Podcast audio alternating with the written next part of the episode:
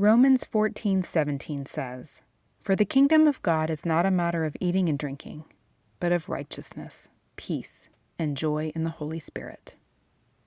As you kick off your New Year goals, which most likely involves healthier eating, keep something in mind. Eating is something you are going to do every day for the rest of your life, and you are not going to do that perfectly every single day. You're just not.